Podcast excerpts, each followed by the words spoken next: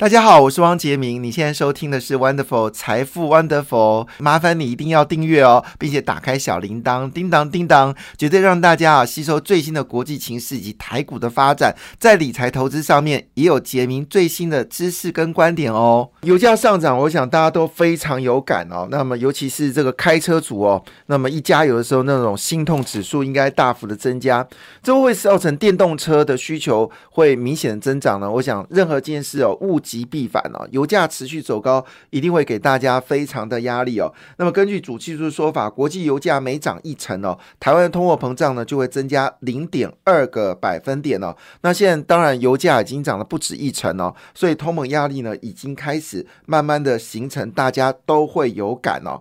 那以八十三点六美金的一个前提来计算哦，那目前为止呢，油价已经涨了三成哦，因为三成八十三点六就是战争开始之前的油价。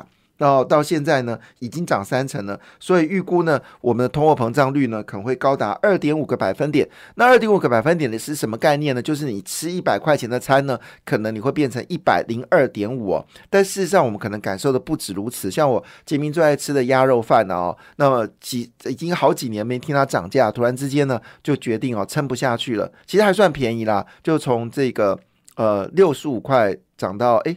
上次六十五涨到七十啊，可能现在涨到八十块钱。我觉得现在吃饭是一件非常辛苦的事情啊，真的什么东西都变贵了。那换个角度来说呢，以目前的油价三成来看的话呢，我们通膨会往上增加，但是呢。同时间呢，所谓通膨增加，会造成经济增长，所以我们的央行呢，主计处的官员就说，今年台湾的经济成长会从四点四二个百分点呢，降为四点零三个百分点了哈。但是呢，我是比较属于乐观者，我认为呢，这次的乌俄战争之后呢，台湾才是最大的受惠者，中国会有相当多的订单慢慢的被取消，那这订单呢，当然哈，很多部分会转移到台湾来，那台湾这部分呢，当然有三个最大。利多，第一个就当然就是我们的原物料的部分，有关什么呃，就是我们说的这个嗯，所谓的金属制制造品啊，还有包括就简单一句话，我们讲白话啦，就钢筋水泥，好，这个纺纤、化工。好，这些产业呢，基本上我估计都会有一个高速成长。事实上，不论是南纺跟新签哦，公布了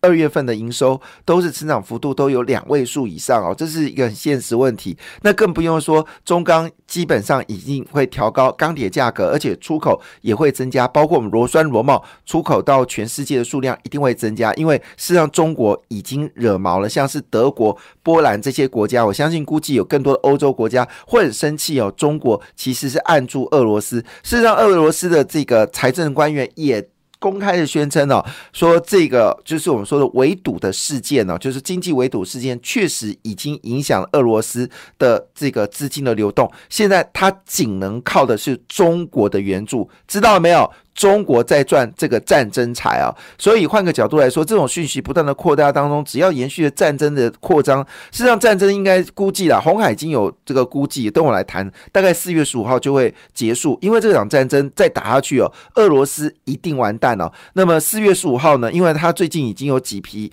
几批的国债呢是外债呢已经到期了。要缴利息，但是呢，基本上他宣称呢要用卢布来缴，但是不是你说可以用卢布缴，别人就可以接受？没有，那么国际间一定不能接受卢布嘛，因为卢布大幅的贬值，你要怎么计算呢？所以一定要求就是俄罗斯用美元缴，可是美俄罗斯现在美元全部被冻结了，更没办法用美元来缴这些国际的这个债券债务，那。四月十六号就是关键时间，因为四月十号如果他继续没有用原本约定的美元来支付的话，那么他就形同破产，形同这个倒债。倒债的话，就形容这个。俄罗斯的国家的信用平等会达到垃圾等级，那所有的所有的债券交易，你基本上完全停止运作。那对于那当然影响的就是企业金融也就会影响，包括银行会集体倒闭。那银行集体倒闭呢，基本上大银行也会跟着倒闭，俄罗斯就会产生所谓连锁性的风暴。那影响所及，包括房地产就会崩盘，那么失业率会大幅的攀升，通货膨胀是恐怖性的增长，卢布视同废纸。好，这个就是当时亚洲金融风暴所发生的事情。那这个事情呢，已经在倒数计时，因为今天是二月呃三月十四号，那么四月十六号这个事情会发生，所以基本上只剩一个月的时间，而这一个月的时间恶化速度会越来越惊人。所以，我们这个角度来看的话呢，其实对于台湾的经济增长，大家其实不用担心。我还是很想要跟主技术来补赌一个鸡排啊哈。那如果今年经济成长是百分之五的话，你你请我吃鸡排。那如果真的经济成长如你所预期只有四点零二的话，好，杰明立刻请主技术哦来吃鸡排。不知道主技术愿不愿意跟杰明来赌哈？那我对今年经济的看法是非常乐观，我依旧认为今年有百分之五以上的经济增长。哎，二月份的出口数据成长三十四个百分点呢，三十四个百分点，好不好？出口这出口的出口今只光这个二月份出口就达到三兆，呃，三兆，呃，三，哎，那我想看啊。呃，对，三百三百三百亿，哎，对啊，三兆没错啊，三兆没错，是吗？好，对，三十几兆。好了，这数字我稍微查一下，这今呃，应该说我们制造业数据大概是二十四兆新台币了哈，跟呢可能比去年同期呢可以成长将近二十个百分点。所以换个角度来看，二十个百分点制造业增长，虽然它不能代表台湾全整体的经济的一个规模，但是它所衍生的效应应该值得关注。好，回到我们这个现实问题哦，那么油价上涨，其实。代表是通膨，那什么东西最抗通膨呢？除了房地产之外，就是银行了。那另外呢，不锈钢部分呢，也得到市场的关注哦。那么国际镍价走高呢，使需求大幅的回温哦，包括叶联、张元。大成钢哦，整个被认为后市是看俏的。我们来看一下数据是这样显示呢。好，其中呢就是每次哦，只要不锈钢上涨，这档股票就是标股，叫做运仓。运仓的代码是二零六九哈。那二月份的合并营收公布出来，吓死人了。二月份跟去年同期比哦，一口气暴增了七十二个百分点。我没讲错，你没听错。运仓在二月份的这个营业额月。年增率呢高达了七十二点零六个百分点，第二名是唐荣钢铁，那么年增率是七十一点零八个百分点。第三名是张元，好，五十五点八一个百分点哦。那么如果以前两个月的合并营收来看的话呢，那么其中第一名就是运仓，五十六点六七个百分点。那张元呢，则是以四十二点二七个百分点荣居第二名哦。那么大成钢表现也不凡，二月份的年增率三十五点八七，前二两个月呢是三十九点七二个百分点。那么星光钢呢，好，第二二月份呢突然之间猛爆起来哦，那么。年增率呢是高达了四十五点一五个百分点哦，所以看得出来，包括张元、新光光跟允强哦，三月份的接单呢是大幅的增加。那么张元呢，含中国的这个生产部分呢，它一年的呃一个月订单高达一点五万公吨哦，这是。等于是两个月的订单的量了，那么看起来整个钢铁业今天的表现还是会不错。另外一部分呢，就是政府呢开始扩大所谓的公共建设，所以中鼎跟达新工哦也开始陆续公布了相当棒的一个业绩哦，那么也接下来开始要做。配息的动作哈，那么中鼎呢，今年要配二点三元的现金股利，股息发放率呢是高达一百零六点九个百分点，我的妈是拼命开始放哦，那么值率高达五点二一个百分点哦，但是因为整个所谓的。科技厂商需求，包括商办啊、住宅啊、公共工程的一个需求，达新工呢也公布业绩啊，那么这个业绩呢也非常厉害，它的现金值率呢是高达七点二九个百分点。好，另外呢就是我们说的根基哦，根基呢现在的 EPS 呢高达六点五元哦，所以呢对于所谓的这个公共工程的部分呢，已经有被点名了，包括二五四六的根基。二五三五的达新工，还有大陆工程哈是没有上市嘛哈，中鼎工程九九三三呢，基本上应该会是最大的受惠者，这也是我们说的跟房地产是有些关系哦。另外，餐饮股呢也公布二月份的营收哦，那么公布营收里面呢表现最好的是谁呢？好，表现好是联发国际哦，是十九点五八个百分点。好，另外是谁呢？另外就是干杯哦，是成长了十六点七九个百分点。那随着疫情开始慢慢的松缓了，那么餐饮跟饭店的业绩呢，基本上应该会越来越好。那因为受到整个全球抢粮抢油的情况下呢，好，B D I 指数呢连续六涨哦。那么据了解呢，在最近的时间里面也看出来，整个散装货运的股票呢表现的非常非常好。那么裕民航运就说一句话说，俄乌战争呢导致能源、谷物、金属。矿物呢开始大幅的飙涨啊，改变了全球的供应链。像欧洲的煤炭呢，就从俄罗斯转向了澳洲。那欧洲贸易商呢，也开始租用大型的海峡型的散装货运轮来做这个采购。那一样道理，本来是采用的是天然瓦斯哦，现在变成是所谓的液态瓦斯。那这些所谓航运的需求呢，也开始大幅的增加。另外呢，俄罗斯的原本。这个葵花油呢是主要的出口，那现在呢也被国际间呢这个制裁，所以呢变成是油呢就要到东南亚，像马来西亚跟印尼哦买所谓的棕榈油，所以呢这个油的需求呢也开始在增加当中哦。那因为呢整个钢材的需求大幅的增加，那货柜轮呢一本以前是在钢材的，现在呢。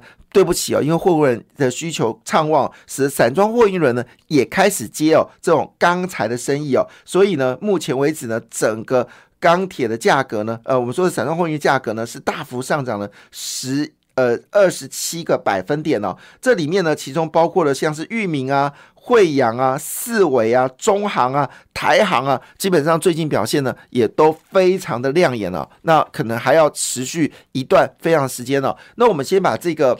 呃，散装货运的目标呢，先设定在四月十五号，所以你现在买呢，先设定到四月十五号。那为什么设定到四月十五号呢？因为估计俄罗斯应该撑不到四月十五、十六啊，以他国家国内的经济状况，再撑下去，俄罗斯会破产了。所以呢，估计这战事呢，按照红海的说法来看的话，他评估四月底停火的几率是比较高的。红海出现了一个十六页的一个报告，那么进入到法人圈哦，他认为说呢，有百分之七十的机会呢，在四月中下旬呢。这场战争就会结束了，这场战争就会结束了。所以以这个角度来看的话呢，事实上我们估计哦，就是你如果现在呢是买散装货运轮的股票呢，我们先设定啊四月十五号做一个停利点了，因为我估计应该是会持续的上涨。好，这是有关最近最新的消息，因为全世界大风吹啊，就是。原本是跟近距离买煤炭的，都要跑到远东来买啊。那么澳洲呢，现在是最赚钱的一个国家，所以也许股票部分真的可以考虑到澳洲。澳洲真的发了国难财啊，因为它的煤炭、铁矿砂最近表现的非常非常好，全世界抢的跟澳洲跟这个呃。买进它的铁矿砂跟这个煤矿啊，那澳洲本身也是一个农业大国，所以呢，那当然现在是属于是冬天，好，那要进入到诶，现在是夏天，所以呢，也要进入到所谓的传统的这个，就是我们说的出货的高峰期，因为它现在是夏天转秋天嘛，那秋天要丰收，正好碰到全世界。的农业的价格的一个上涨，所以呢，估计现在开始呢，澳币应该会持续的升值哦。那澳洲的这个农产品的价格应该也会步步高升哦。这场战争，中国绝对不是受惠者，我觉得中国是国家是受惠了，但是呢，企业惨不忍睹哦。那华为应该是奄奄一息哦，中兴也开始很担心哦，美国会产生制裁。那现在呢，中国、美国呢也开始对大疆这个。我们说的直升飞呃，这种无人机呢，也开始做制裁啊，会不会有更多的制裁对中国产生呢？哎，开玩笑，我美国人都不跟俄罗斯做生意，你中国还跟做俄罗斯做生意，哪里？搞什么？当然一定要搞掉你啊！所以这个情况下呢，中国最虽然礼拜五的中国股市上涨，但我看情况其实是越来越糟糕哈。那么，但是有一则新闻这么说，就油价飙高哦，反而会造成反效果，什么意思呢？好，最近呢有两则新闻呢，提供大家做参考，我觉得也可以值得关注哈。好，我们总结到目前为止呢，就是乌俄战争引发的这个。商机到底谁获利哦？乌俄战争哦引发的商商机哦，到底谁获利？我们刚刚第一个点名，当然就应该就是钢铁了哈，还有台湾的这些所谓的嗯，就是 不动产的这些工程、公共工程的受惠者。那第二波呢，当然就是散装货运人哦，这个也是我们说的受惠者。那么第三个是什么呢？哈，那么我们刚刚讲的就是所谓的太阳能。